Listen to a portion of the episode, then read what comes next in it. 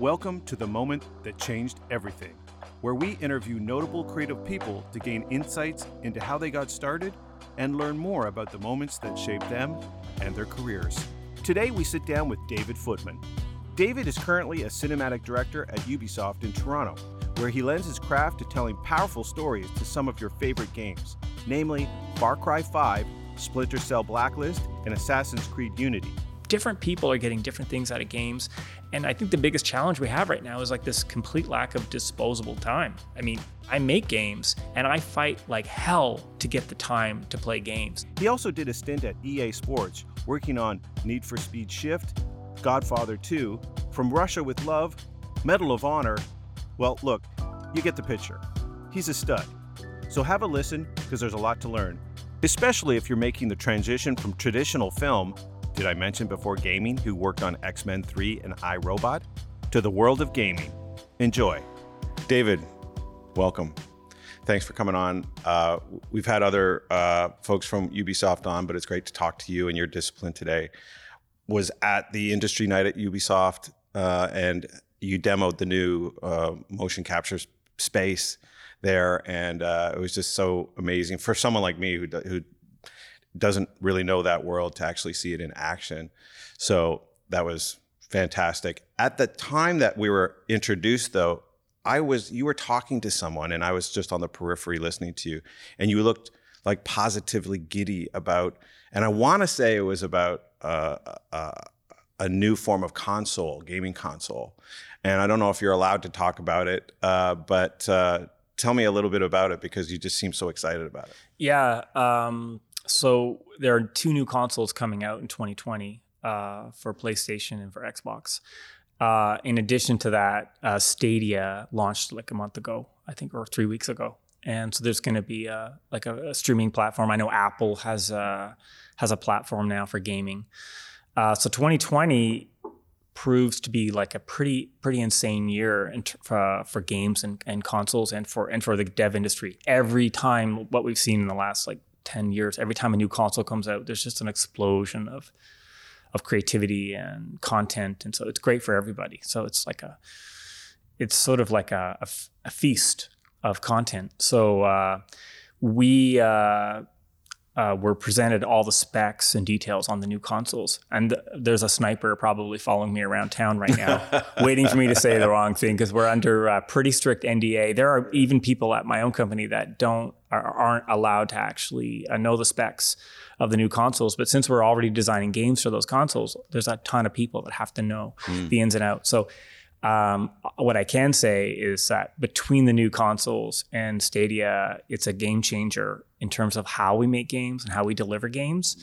So um, a lot of the barriers that we've had in the past, uh, I think, uh, are dropping, and I think what you're going to see is a uh, like a broader ecosystem of games, kind of what you've seen in film in the last like 20, 30 years with you know, big, huge blockbusters, like can't fail blockbusters coming out in July, and then you don't see a lot of competition around that. Mm. I I kind of see the opposite. I kind of see with the new consoles and with Stadia and with all these other platforms, this whole new ecosystem of like games that are in the mid range and even smaller games, sort of satellite games that float around the big releases. And I, the reason it excites me is that you're going to get a lot more diversity. You're going to get a lot more experimentation. You're going to get a lot um, a lot more innovation, I guess, in games because you know we're going to be making smaller footprint games, cheaper games that are going to be allowed to take risks and uh, you know tell different kinds of stories. As I said, with the the tech, the, with the, the the technology that that's coming out, it it's kind of like taking the shackles off. So we're going to be able to tell really different kinds of stories, and, and this kind of touches like um, multiplayer. It touches like streaming. It touches how fast, con- uh, how quickly content loads. Like even thinking about like um, something you take for granted in film and television commercials. Like you can jump locations. Like oh, I could be in Paris and I'll be in New York. I'm watching either a montage or I'm watching an opening sequence, right, mm-hmm. where you're mm-hmm. intercutting between all these characters. Um, if you work in open world games like I have for the last five or ten years, you'll know that um, it's all happening at runtime. So the engine is creating these worlds and these characters moment to moment at runtime based on choices you made in the game. Um, so it's very difficult to suddenly jump 100 feet away, or I'll say 100 meters away to something else and show that full screen uh, without sort of a load time and so forth. So there's all this sort of so, and I'm really getting down to like talking about storytelling. So sure. if, as a storyteller, if I wanted to do that sort of an intercutting sequence, showing things happening in three different places, it wouldn't actually be possible at runtime. And I, you know, I think that what we're seeing now is maybe with new advances in technology, especially in streaming, like what you're already seeing in Google Stadia. I mean, they're doing all the they're doing all the processing, all the rendering on their servers. So you're going to be able to do things you couldn't do in games. So I think that that's just like one kind of idea that that uh, I think is going to change how we tell stories. But it just um, it, what we've seen in the past this is with new consoles, it just it's an explosion of new content and different kinds of content, which is exciting. When you say cheaper game, you mean cheaper to produce? Yeah, like uh, yeah, like I think that. You, I mean, when you're when games are two or three hundred million dollars to make, uh, and you're making them over five years, the stakes are so high. It's hard to take creative risks on those games. Many studios do, but uh, I'll say some studios do, but um, you don't see as much creative risks happening. And uh, so I'm hopeful that you're going to see sort of more middle-sized games where we can really, you know, try different uh, different concepts, tell different kinds of stories, um, and uh, you know, and you know, I don't. I think a lot of when I first started working in gaming, it was like we were all inspired by film and television. We watched a lot of media, and so we were trying in some ways to emulate some of those experiences we had. But I think it's an opportunity for us. I, I think you're seeing it already to be trailblazers. Like we're actually defining a whole style of narrative and storytelling. And I mean, the industry is so big now. I, I feel like we're already doing that but just to you know to be our own to, to, you know to make our own mark you know what i mean? Well i know you know one of the questions i had for you i was going to ask later but since we're on the subject you come from a tradition more of a traditional clearly um, film background. And you know my question revolves around um, you know making this transition from uh, a traditional filmic background to to gaming. And i know you know the spine you know what's what's carried over i'm sure is is it's storytelling but using different tools but um what were the what are the biggest obstacles from going from a tr- traditional filmic background and then getting into gaming and and knowing the limitations of of both i guess yeah i would say um uh, having an understanding of CG and uh, and the pipelines and workflows around that is would have been would be the hardest thing. I was fortunate in that um, I was an assistant director. So I got into the film industry in, uh, would have been like early 90s. I was very young and uh, I was very, very ambitious. So I was, I worked really hard um, at sort of, uh, you know, trying to move up the ladder as quickly as I could. Uh, and uh, it was at a time when the industry in Vancouver was just exploding. And uh, by the time I was, I think I was 28 years old, I was a first assistant director because it was so busy. They had no choice but to hire me. I was like the youngest first assistant director, I think, at the time, doing like motorcycle stunts onto a BC ferry, you know, somewhere, and I, and people look at me, and I looked really young at the time. They're like, "Who's this kid running the show here?" And uh, so I, got in really young, but um, I, I, I had a penchant for CG and visual effects. I noticed that sort of early on. I was really fascinated by um, by the magical qualities you could bring with green screen, set extensions, like compositing and all that. So, and we were starting to do that on some of the films I was working on. I think that the big like the biggest VFX film I worked on was Dreamcatcher. So that was uh, Larry Kasdan was directing, Morgan Freeman, and uh, we had a lot of CG, a lot of set extensions, a lot of CG characters. And uh, I was on the second unit for that, so I did all the aerials, I did all the CG, I did the uh, the visual effects, all and working with diff. Like I worked with uh, a stunt director, I worked with a, a visual effects director from Industrial Light and Magic. So I definitely got really excited and interested in what you could do in CG in film. And uh, so already I was really excited about it. And um, I started searching out films that had a lot of CG in them because I was very interested in them and I understood it. And I ended up working. Uh, I when I'd work on larger films, sometimes I'd be a, a second AD working for like a like a, an old school first AD, you know, who would have been from you know born in the fifties, didn't really understand CG, so he'd he'd be like the the militant sort of like running the set, ruling the you know ruling everything, and I'd come in and teach him how to break stuff down and shoot it in CG. So that was pretty much X Men One. I worked with uh, Don French, and uh, and I got to uh, help break down all the CG for that. Like all of the uh, sequences required a lot of like physical effects, CG effects, and all that. So I was really good at breaking that stuff down, understanding how we would schedule it, putting it on a call sheet and sort of uh, explaining it to everybody. So, th- so that really set me up for my transition into games. And um, so I was in that sort of visual effects track, and uh, the transition film was I Robot, the Will Smith picture mm-hmm. uh, with the robots, and um, they brought me in very last minute, and uh, like just scrambling uh, to set up um, a performance capture unit for the film because um, uh, I guess a lot of the vendors had like a, a, clause in their contracts that said, "Look, we're you know we bid this much to do the film, but we require performance capture data that's um, you know that's that's actually married to, the uh, live action data. So any any scene you'd see Will Smith in that he was walking with a robot, they required mocap data that matched spatially to that. So we put a unit together. We were sort of coming in on the tail of first unit, going in and shooting robots and tying it in using click tracks and all kinds of other methods. And uh, that was a huge learning curve for me. And I met my mentor on that project, and uh, that kind of propelled me into the uh, set me up for success in video games. Interesting. So, um, so at that time, were there a lot of other guys that were were as into CG and making that their discipline at the time, or what, were you a very attractive person to have on because you were one of the few?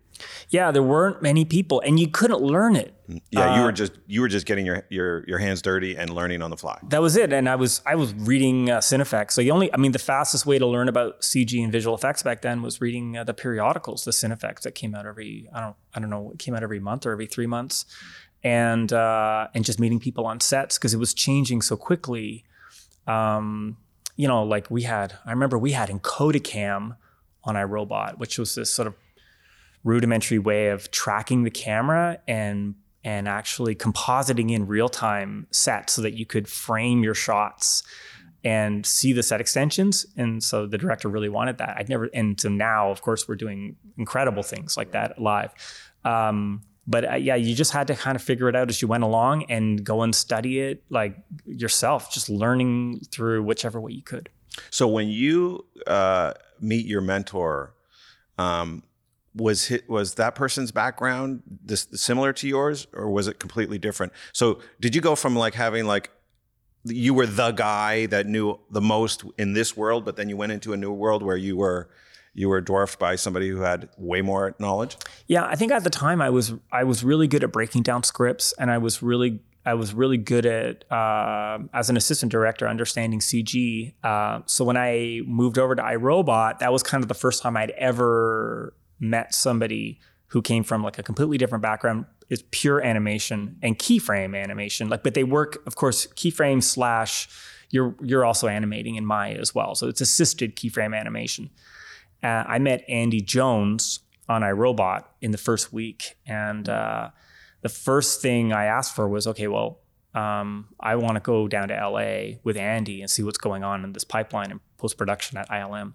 Uh, so there, uh, that was down in Venice Beach, uh, Digital Domain, uh, that little campus down there, and yeah, I went down there and it just sort of blew my mind. I was just like, oh my god! I mean, th- it was the first time I'd ever seen. Um, animation in Maya. So uh, Andy set me up uh, on the on a computer there with Maya with an animation of of, uh, of a biped climbing a wall, and I was just like I scrolled it back and forth, and I thought, oh my god.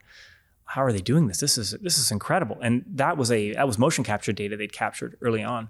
So uh, I became really close friends with Andy, uh, and I so I learned a lot when I was down in LA, and um, so at the time, uh, I was kind of inventing a pipeline uh, for uh, performance capture in uh, in film, in the sense that um, I got my own edit suite next to all the other editors. I was bringing in all the day, all the uh, sort of the uh, non you know nonlinear edits from the editors, and figuring out our click tracks and timing for where we needed to put the our uh, CG robots in, and uh, you know it was figuring out what's the process for quickly figuring out what we need, uh, what's the spatial uh, requirements, how do we build it quickly. Uh, what's going to be keyframe, what's going to be performance capture data, all that stuff, and and then also like at the time working in that technology, there was a lot of sort of, I would call them like yahoos that were motion capture companies. We had a we had a we originally had a motion capture company that didn't really know what they were doing and had kind of like a rock concert set up with scaffolding and it it looked great. But then when we got the data back, it was really noisy and the the the retargeting to the skeletons didn't look very good at all. They, they there was a lot of show, but not a lot of uh, not a lot of I don't know what you'd say, just not, not a lot of go or or craft. Yeah. So we we ended up firing them and bringing in another company. I think we ended up hiring Motion Analysis uh, down in Culver City, and we were setting up 15 by 15 foot volumes in like they'd fly up with the cameras and set it up when we were doing our shoots. Um, you know, creating our own process and pipeline to catch up to the to the live action on set because vendors were waiting for this data. You know, it had a time a really tight timeline uh, it was really exciting because I felt like I was on the cutting edge. I was learning something that I thought I, that I didn't think anybody else knew how to do. I got to work with editors. At the time, I was editing my own sort of shorts and indie stuff. So I, it was like getting, it was allowing me to do everything that I've been learning to do over the past 15 years. And I love CG so much, I, it was like merging everything. Mm. So, yeah. Uh, let's talk a little bit about the storytelling um, aspect of what you do. I mean, I think about film. I think about actors. I think about their their relationship with one another, and they're human beings. And then and then you're thrust in. You're in. You're part of this world where I I and I'm neophyte, right? So, but I look at it and I think, well, they're all separated. Like um, you're shooting physical aspects of of characters but then there's voiceover. And what happens when you separate those two things? It's, I know I know that the end product is very good, but that's a totally separate thing. Yeah, when I when I first started doing uh, performance capture um, for video games, that was the process. I, I, called it karaoke acting. So you would do uh, you would record the audio, you would get the takes just right. You would take that onto set and do a click track and match body animation to it. So you're kind of like karaoke acting on stage. It's kind of the at the time I was surprised that's how that's how the, it was done mm-hmm. because it was not it was not super uh, unified like in terms of the performance. You could see you could you could feel that it wasn't quite right in the data when you saw the final product. So it's really hard. Like that is one of the hardest things I think you can do is record the the audio and do the body data sure. and the facial separately. To bring it all together, you need to be like a master chef. Mm-hmm. And I rarely try it because uh, right as I was getting as I as I was getting into the games industry, we started unifying all of those. So doing face, body, and voice all at the same time, so that on stage, it's all together. It's only when things kind of go sideways and we're doing reshoots or replacing actors that we get into a position where we're having to like record the the voice later and assign it to the character. Um, and then you know, then you're getting into like you have to really be a master chef to know how to how to time it out because essentially what you've got in performance capture is you've got body data, so that's captured off of the marker suit. Um, you've got um, audio from dialogue, which is which is captured off a lavalier and a and a boom microphone, and then you've got facial data. And depending on your your pipeline, that might be it's usually optical. So there'll be a couple of cameras pointed at your face and then markers on your face, and then we have software that learns um, how to retarget that onto a face rig. So all of those are kind of happening at the same time. Because of the technology, it's possible to go. Um, let's say I shot a scene uh, I could go back two weeks later and just put a helmet camera on the same actor and change some of the lines. And I would, it, I call that uh, face replacement or head replacement. As long as it was in sync with what I did on stage, it would work. But if it was off by even half a second, when you're looking at the performance, the eye the eye tracking is off a little bit. There's something kind of strange right. about it, mm-hmm. you know. And I think that we're we're able to actually like I've read somewhere that we're able to measure like up to three thousand expressions on a human face. So I think there's a lot of emotion and um, there's a lot of story happening in the character's face that we don't even we're not even aware of. Mm-hmm. So when you start sort of like rebuilding it from scratch, things start falling apart, and I think it's like a cumul- cumulative uh, errors start coming in that where it doesn't feel real. I mean, it has to feel human. It, it has to feel you have to feel the humanity in the character. So I think the first thing I did uh, when I started in video games was fight really hard to unify that because it was one less thing I had to worry about. Hmm. I mean, it's hard enough to direct an actor and to find the authenticity and and to find something that doesn't break the character or something that feels um, not false, something mm-hmm. that feels real. Like, I mean, this is all in the craft, right? But if if you get that and you're trying to assemble it from three different things, like you can you could fall down in three other areas. So it's just like adding too much risk to the overall performance. So I fought really hard to unify it. I would say like ninety five percent of what I shoot is unified performance. So I don't even have to worry about it. Wow. Yeah, because I was going to ask. I mean, I think um, you know when we think about the more traditional um, film we think of big name stars and, and, and we think about it, it's it's it's what you're talking about, but in a human human form, or it doesn't have this layer of of so um, like when does that start happening, or has it already happened? You mean uh, like bringing in sort of recognizable names? Yeah, like yeah. It, you know, with, with the bodysuit, with all the plot oh, points yeah. and all that kind of stuff, and that is that is that coming soon? Is it already happening? Already, yeah. It's it been, already is. I'd say it's been happening for quite a long time. There's a lot. There's a lot of it going on. Like on, you'll see it in the Call of Duty games. Um, you'll see it. Uh, you'll see it on a lot of titles where they'll bring in a name actor to do a performance, and, and I think that like if they're prepared properly, the performance translates sure fine. And what you'll notice is that you look at film and television right now, there is a ton of performance capture already happening in that. Like any of the Marvel films, there are digital doubles for all the characters, right? And those are sort of authored either by a stunt actor in a, in a PCAP suit or, or the actor on a separate stage. So it's happening already. Hmm. So it's not like um, it's not like big, huge name stars aren't getting into the PCAP suit already. It's happening everywhere. So it's it's definitely part of the process, especially when you get into these big budget sort of Marvel Hollywood films that require digital doubles and uh, and like CG characters. Right. Um, I know. You know, one of my questions was, and I did ask this of, of of Cameron and Patrick both when they were on, is you know in in a world where anything can happen, whether or not that's a free a, a freeing thing or does it make life more difficult for you? I mean um, we talked about traditional filming and stuff, and you have your location and those, those set set places where I see the world of gaming is it, it can be anything, and that seems kind of frightening. it's frightening for me to think about, but how how is it for you and your discipline? Yeah, it can be paralyzing when you don't have constraints, and I think it's kind of well known right now that sometimes. Um, I don't know, like there's a story I heard about uh, a really famous pianist uh, Keith Jarrett. He's a jazz pianist, and I think he was playing a show in Paris, and the piano was damaged on the way to the show, and uh, he could only the bottom like eleven or twelve keys were toast, hmm. and the top of the piano like the high notes were toast, and he and he's a really particular guy. if you go to one of his concerts, if someone like coughs the wrong way, he'll stop and look at you and be like, "What are you doing?"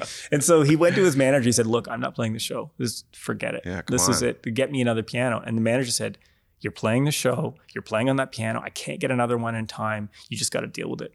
And so he played it. He played it right. And what was that? That was Cole. It, it's a really famous concert called the Cologne Concert Part One and Part Two.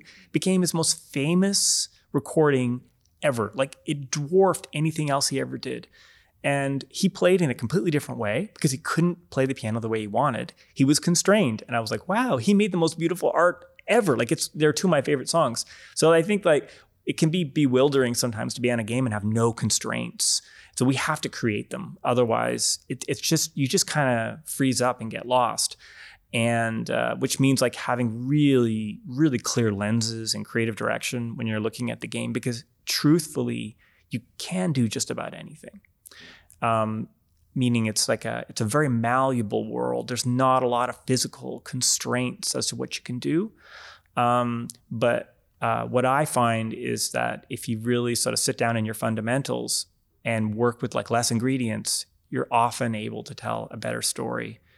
Um, just because you don't get lost. Sure, sure, and I, I think that's a when it comes to creative vocations, I think that's that's very t- true. A more tightly defined situation, and, and, then exploring creativity within that seems a, a, way less daunting than this open season on stuff. Um, in terms of the themes and the ideation for games, how much are how much of that is, is driven by d- directors? In other words, like, do you do you have ideas for games that you bring forth, or is it more like we have this idea that's been um, you know it's a it's in its infancy and we're going to need you to execute it how do because i think of the traditional world of film as as a lot of directors coming to the table and wanting to do something and express totally. creativity. Yeah it, it's really different in games. Like i've uh, so that's not something that i do. I don't pitch games. I don't come in with ideas for games.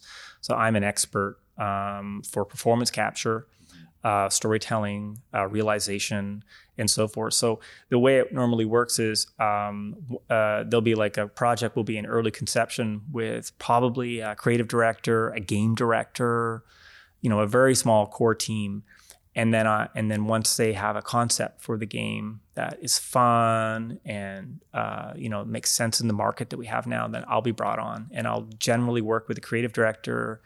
Um, if there's a head writer there, I'll work with them or I'll hire a head writer or or be part of the decision that brings in the right kind of head writer. So th- there's like a, and the other thing that we, we've seen in the last 10 years is it used to be like a head writer and a bunch of other writers. Now what we have is the, uh, we have a narrative director because the narrative in games is so complex and it's become so moment to moment in gameplay. You need to have somebody that's super sharp at understanding game design to know how to inject story into moment to moment gameplay, not just someone who knows how to write a great screenplay. Right. So succinct, uh, efficient dialogue is something that people spend years and years and years learning to do really well. That's a really specific discipline um, I would have a writer that just does that. Like, or sometimes we bring in a consultant that helps, uh, you know, tidy up dialogue. But the but the meat and potatoes of it is like a narrative director and a bunch of other writers that are writing, you know, tens of thousands of lines that happen in the game, moment to moment, that are creating a world, uh, that are reacting to uh, players' actions in the game because it's causal, right? Mm-hmm. The the stories that are most important, I think, in games right now are causal stories that players feel like, well, I did this and now I'm getting a different story. You know, it's, it's personalizing the experience. So when I come on, uh, like for an open world game, I'll be working with a narrative director, uh, a lot with the creative director. Um, we some on some games we even have a separate realization director who's kind of like whose focus is sort of that player experience with respect to uh, you know cameras and and you know uh, visual effects and and so forth. Um, I tend to do uh, realization, cinematics, and story all together. So I kind of handle all three and have everybody on my team. Well, how do you define realization? What does that mean? Realization is kind of like tuning all of the story channels outside of like the cinematic. So like what like would be like a scripted event that happens in game. It would be some music that maybe that swells up as you go into a certain part of a set.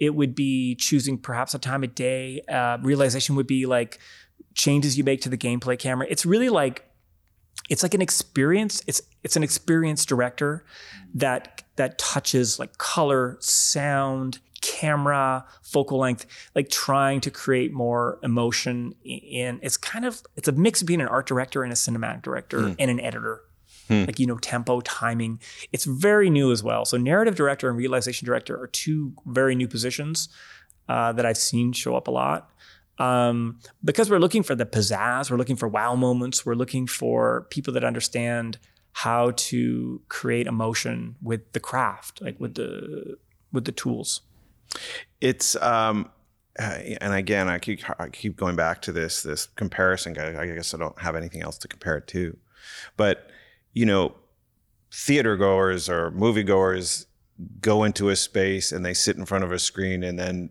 the the the director and the people involved in making the film then tell you the story, and you're you're a passive you're passive in that. You you're just taking in that that data and you're you're you're you're sitting back and then in the gaming you have this totally other experience where you're you're part of it or you, know you're I don't know even how to describe what that is. You're, you're not, I guess, in total control of it, but you are to a certain extent. Yeah.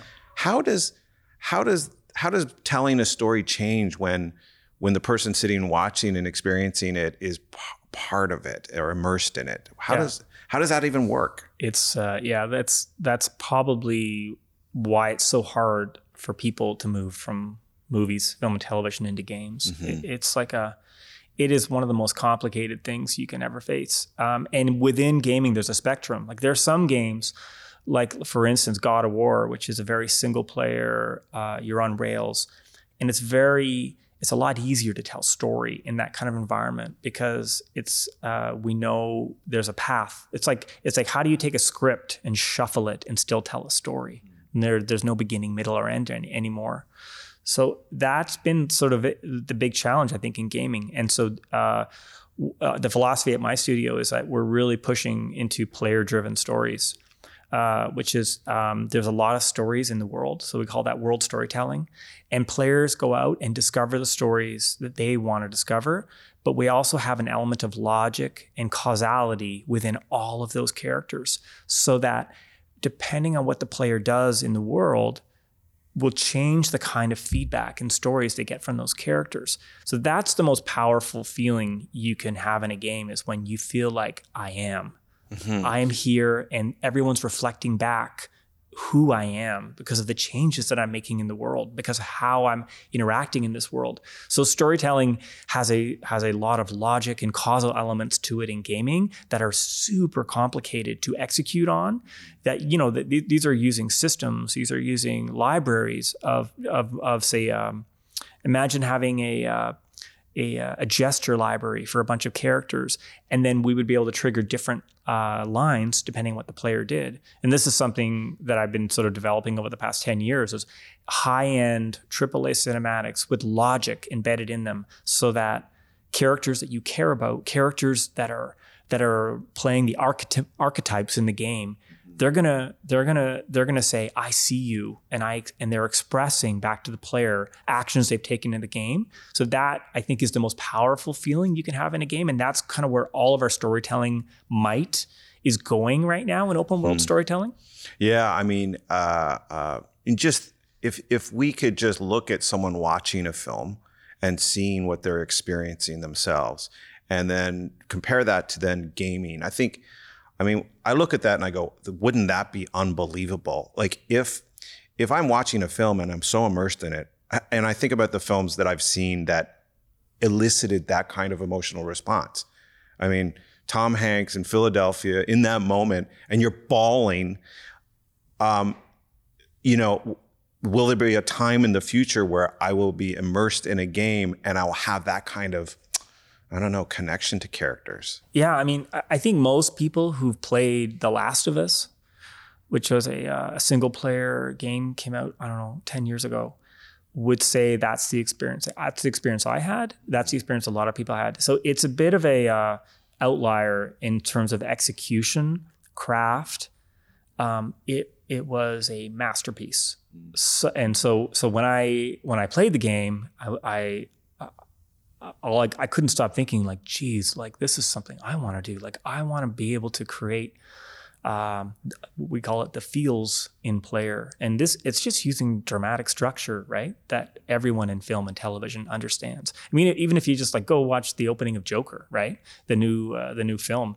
In the first like what seven minutes, it's just masterful, right? I mean, they create empathy, they create emotion. The feels is really strong. Mm-hmm. You understand the character. Like you have to do that in games.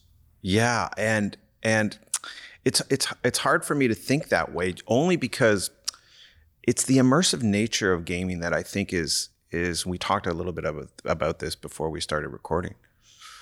Uh, there's that phenomenon that happens where you're so immersed in something that time you lose time you know and that i think for in the gaming world is something that uh, i would say it, it, probably happens to everyone you know that's not necessarily the experience uh, when it comes to um, watching movies and watching stories all the time. But with game, I guess because I, be, I guess because you're you're trying to achieve something, um, it takes you away into that into that world such that I don't know if it, you know, does that disconnect you from the the emotional aspect? I mean, I think. I think when I think about gaming, and, and again, like for me, it's tough because I'm not part of uh, that scene that much, and I don't play a lot of games. But it's almost like it would cut off that being able to uh, um, empathize or really, really understand the feelings going on because you've got this other part of your brain that's functioning, which is I'm trying to achieve something. Right, right. I, I think there's like a there's a really interesting relationship between the player and their avatar and identity that that this identity which is something you feel like that you feel like this every day like you have an identity and you express it and people validate your identity when you talk to them your friends and family or whatever but i think when you're designing a video game you have like a cast of characters in the game then you've got a player avatar which is like a stand-in for player's identity. You're you're writing with another character in mind. It's the player right? You're to create sort of a feeling of, or emotion. I think absolutely if you don't have a strong character need in a video game then people just aren't going to play it. They put it down, and they they have lots of data on this. You know, uh, game testing where they'll show like some games will come out, and people. I mean, very few people finish games, but games that don't have the hook, that don't create the character need early on. When I say character need, that's the need of the avatar that you've created. If there isn't a strong need, then people are people drop off super early, like five hours in, and they're gone. And uh, so the date, I think the date, what the data shows is that um, people are really immersed. People people are emotional, but um, for different reasons sometimes. Because you've got completionists, you've got people that are really into collecting things, you've got people that we call immersed story writers that want to have sort of a character experience, an emotional experience with these characters uh, outside of their avatar. So we've kind of uh, we've definitely been able. Well, I mean, you can break down as many different kinds of people as you like, but we've we've we've done a, a lot of work at figuring out the different sort of um, kinds of people who play games and what they get out of them. And I mean, I can. I'm sometimes I'm on the subway and I'll look over at somebody, you know, in, in mid 40s businessman playing Candy Crush, right? And I'm like, and I don't play Candy Crush, but I'm like, I'm always amazed. I'm like, wow, like.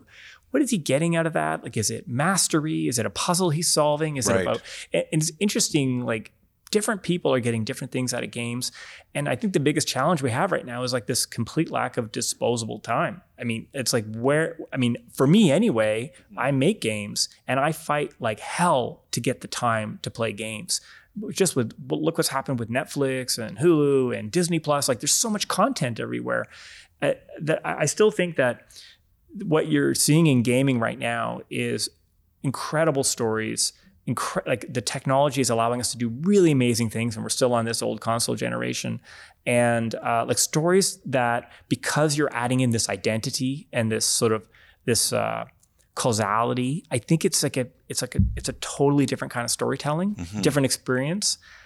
And I do believe that's why it's gotten so huge. Like, I mean, it's like, uh, I don't know if I've memorized the numbers exactly, but I think it's the size of the film the TV and the music industry combined or something like that. Ridiculous. It's a lot, uh, a lot of gaming.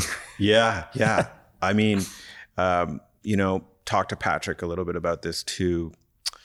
Um, and I'm sure, I'm sure the studios or whatever uh, look look at the the targeting of like who they're talking to, and to your point, designing then designing games that appeal to those types of people. I think everybody has this idea in their mind of who those people might be, and maybe it's safe to say that when you see the the plethora or the, the types of games that are out there, you are talking to a certain p- person. But like as I said to him, you know, like could there is there could there be a time where where you know it's it's it's it's completely romantic? And that's the whole thing. Yeah. And and i'll double back and ask you this question because when i go back to how do you balance the the passive aspects of the games? Because I remember growing up in a time where you know you'd skip that stuff, right? Like the dialogue between the characters. Yeah, let- let's get to the let's Yeah, get let's to, get to let's the get to the. Yeah, shooting. yeah, yeah, right? yeah. And people would just skip that or whatever and kind of go, yeah. And I and I guess so. And so like, is there are you balancing that more, or is there is there a need and people want more of that? Yeah, I mean, I think what what we do, what my team does anyway, um, we look. I mean, cinematics. So that's kind of how I got into this business with cinematics. Um, so performance capture being my uh, my uh, secret power, and then uh, cinematics.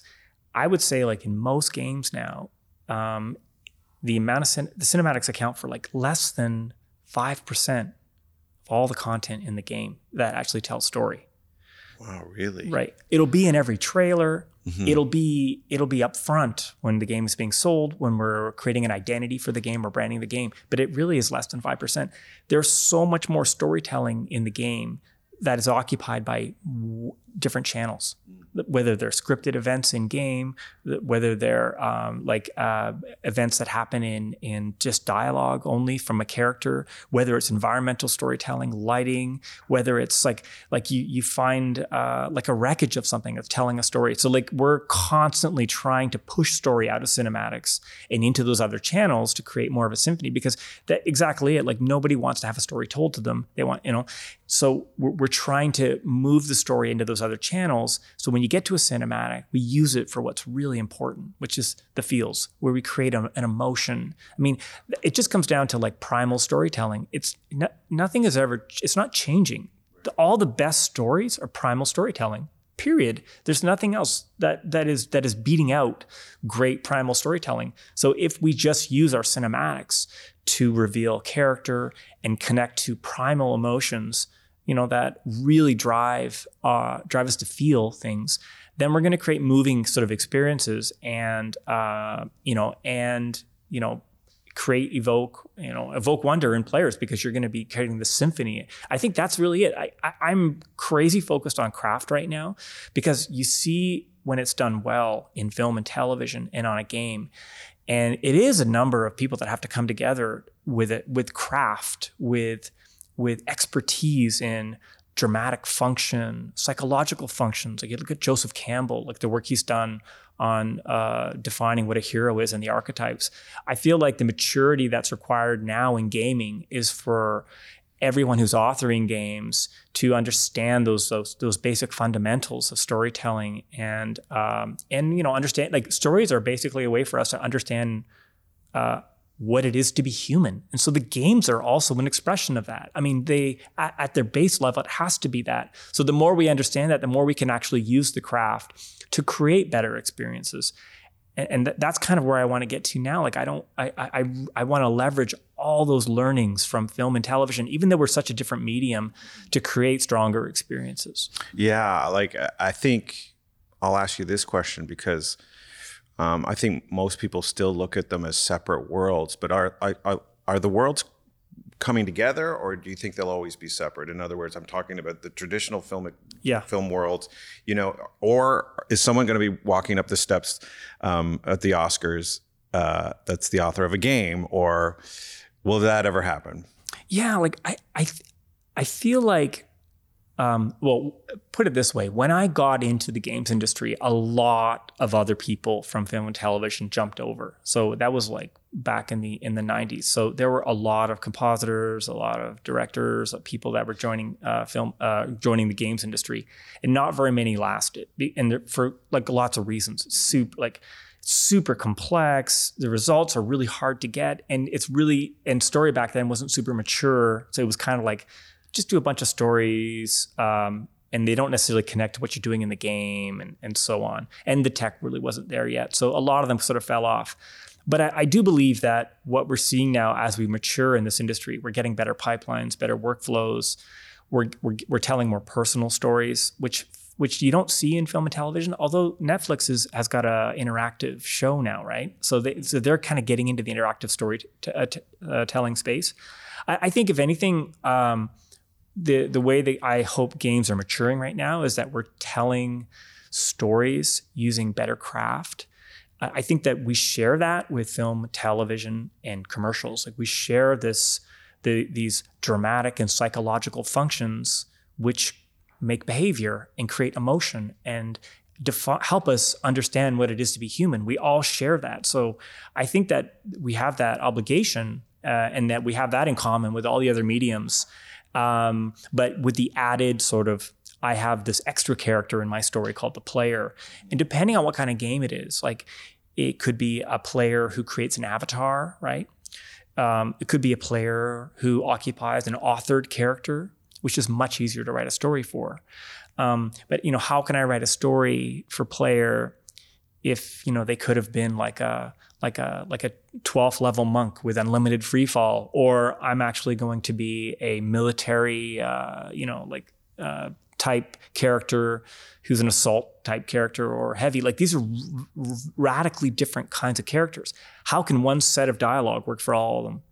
And it can't, right? So for that kind of game, you require systems, complex sort of whether it's like algorithms to change dialogue or to tweak t- kinds of dialogue that fit the archetype and or uh, you know just recording crazy amounts of dialogue under different voices to match that. So i think that's kind of like what we're looking at now uh, in storytelling. We make a lot of sacrifices to allow the player to personalize their avatar and create the character they have.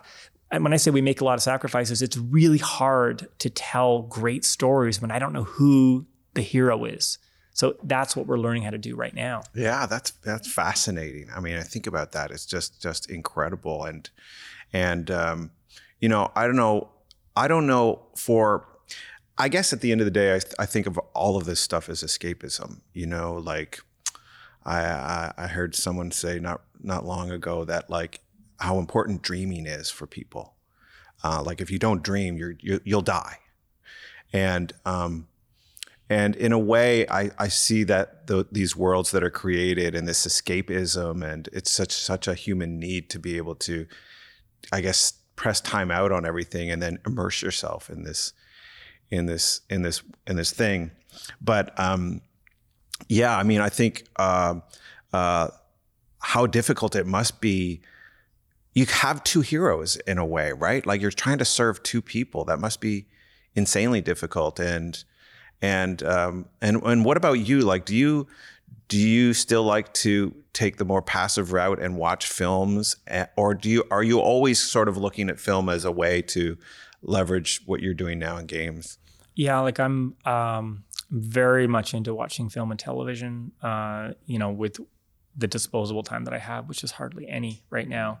Um, very much uh, like I, am a DGA member. I get my screeners every year. Like Christmas is my favorite time of year because I get to watch all the Academy Award nominated films. But I'm getting them now, and it's just incredible um, to be able to see this, uh, to see those films, and be inspired by the storytelling. So I, I still feel like that's kind of like it's always been my secret power anyway in uh, in video games. That um, that I worked in film and television for many many years, and uh, and that um, I uh, I could help game teams put sort of fantastical sequences together um, for their games to create really incredible experiences for players. So I feel like that's kind of my bread and butter right now at, at like shooting, like storyboarding, shooting, and then post production, like putting together these crazy sequences.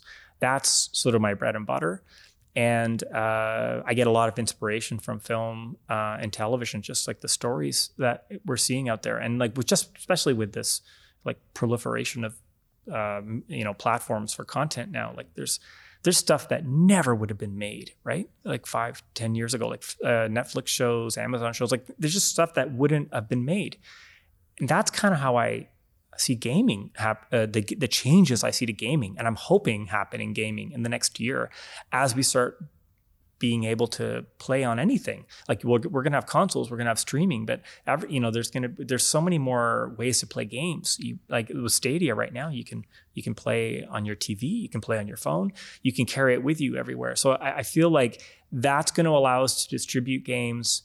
Uh, in, a, in an easier way and to and to make games that wouldn't have wouldn't have been possible to make because the profile would be too risky right so it has to be this blockbuster game it, it has to be and, the other thing is like i think it's what i learn a lot from film, film and television is really understanding your genres like this is something that um, uh, games does really well is understanding what is your genre, like what is your audience expecting from your brand. It's super key. There's some some uh, anytime you you know what genre you are and you add a little mix from another genre, it's very innovative. But you have to be really careful how you do it because audiences expect a certain thing. And I've learned that through film and television. But but I'll sort of contradict myself. I, I just watched. Um, what was it? Parasite, the uh, the film that came out of South Korea, to- totally mixing genres. Like I was just completely blown away by the film. Like I, I wasn't ready for how I, I walked out of that film and I was exhausted. and I was like, wow, look what they're doing. And and so it's a sign that the director mastered all of those genres. And sort of it's something that I think would be really cool to see in gaming is somebody with a complete mastery over the genres and, and, and can be like a maestro um, uh, for the player to create all these new kinds of experiences that they've never had before in a game. That kind of excites me. Yeah, I mean, I was going to ask you what what when you sit down and you think and fantasize and dream about what you could do, is there something is there something that you have clear in your mind that you would love to do? Oh God. Uh, I mean, um, I think I think what I would what I want to do is I want story uh, to almost seem invisible within the game uh, around gameplay. So it doesn't feel like I just it's a lot of like the way it was even a few years ago. You'd be playing the game and then you'd hit something, fade to black, come up, and there's a story. Somebody would go get a beer, check your phone, come back, you know, go back in. So it was really structured so that this is story time, this is gameplay time. And I think what I would really love to be a part of is as a game where it's never safe to put down the controller. Um, you can pause it whenever you want because there's always something happening. There's always something stimulating. The story is actually part of the gameplay. You it, it, you don't feel like it, it turns on or off. It's just completely part of the experience, and uh, so that excites me. Um, you know, I also love doing opening sequences for games. Like I think it's like it's like super fun, exciting, uh, energetic. We did uh, we did the opening sequence for Far Cry Five uh, last year, or was it a year and a half? No, it was last year. And uh, you know, we kind of went all in. We rented a, a giant gimbal, like piston-driven hydraulic gimbal, to uh, to to make a helicopter platform, a motion platform that is a helicopter. We built speed rail all around it, and we had this thing flying all around the volume, throwing people off. It was such a fun and exciting action adventure experience. Like to me, I always want to push that. Whenever I get on a game, I'm like, okay, what did we do? How can we do something better?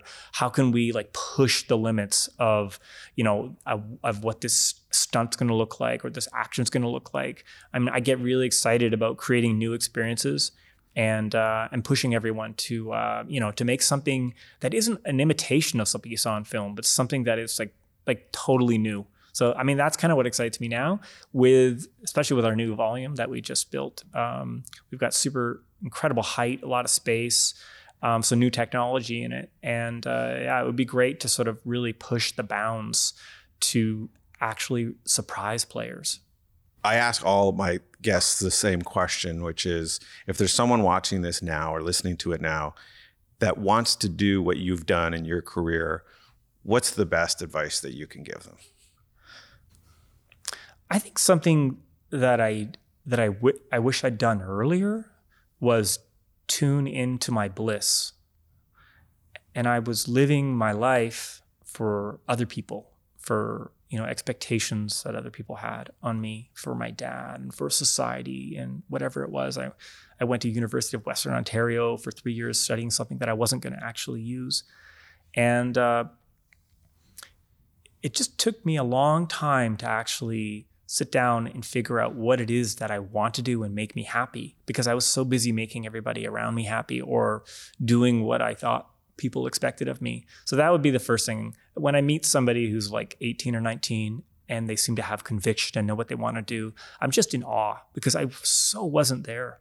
And I'm and I, and I know that's my journey and that's the way it happened for me, but I wished I had tuned into that earlier in my life um, the other thing is, I guess once you figure out what you what you want or what you're going to do, there really isn't anything that can stop you from getting it. Like there really isn't. I mean, a lot of people um, will will sort of be a victim in their life and be like, oh, you know, this didn't work out, that didn't mm-hmm. work out for me. I think when I when I went when I finally ended up like dropping out of, I dropped out of Western and finished like 10 years later. When I finally decided I was going to do it, I, I, I was chasing this dream of like being a director. I didn't know why I wanted to be a director, but I knew there was something that stirred deep inside me. And uh, I just went out to Vancouver and just started just, you know, banging on doors.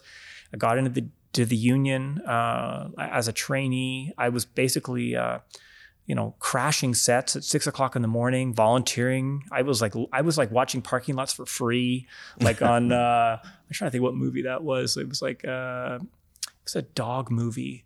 I can't remember what it was, but on, on Little Women, I was following the film crew around in a station wagon, sleeping in the back, volunteering every morning to see if I could get on set, and eventually they hired me and I and some luck happened and someone left and I became the training assistant director. So I think I think you have to uh, be willing to fight for what you want and just keep pursuing it. Uh, you'll get it if you just keep trying. Um, and then the other thing I think is just like don't think of education as being done when you're done. I think um, there's so much we have to learn while we're uh, executing on this craft, whether it's film or television or gaming. There's so much you have to learn along the way that you really help yourself out by studying and learning and reading along the way to get new skills or you know to i heard someone call it a, uh, a skill stack keep keep uh, expanding your skill stack um, I've that has really helped me along the way to sort of reinvent myself uh, several times, you know, over the game in the games industry because I wanted to be more involved with story. But, you know, I didn't. I was never a writer. I, I hadn't gone to film school. I um, so it was something that I had to do on my own, and it, it, it actually has been the best thing I've done in games uh, is to learn how to be a better writer and to and actually go out and write and and study the masters and read all the books uh, about writing screenplays. It's really helped me. Um, with my craft as a cinematic director, even though like I may not, you know, I'm not going to become a head writer, but just understanding it from that perspective really helped. Um, you know, and uh, yeah, just like I, I think back to the first thing, which is just like really understanding what your bliss is. That's super hard for some people. It was really hard for me to look inward and be like, okay, this is what's going to make me happy, and this is this is why, you know, I'm going to get up every day and do this because I guess when you're inspired, I mean, everyone knows what to do, right? Yeah, I mean, it's a good, it's a good way to wrap up our conversation here. Although we could have talked for a lot longer, is that when I first met you, I was watching you talk about the consoles, and you were positively giddy.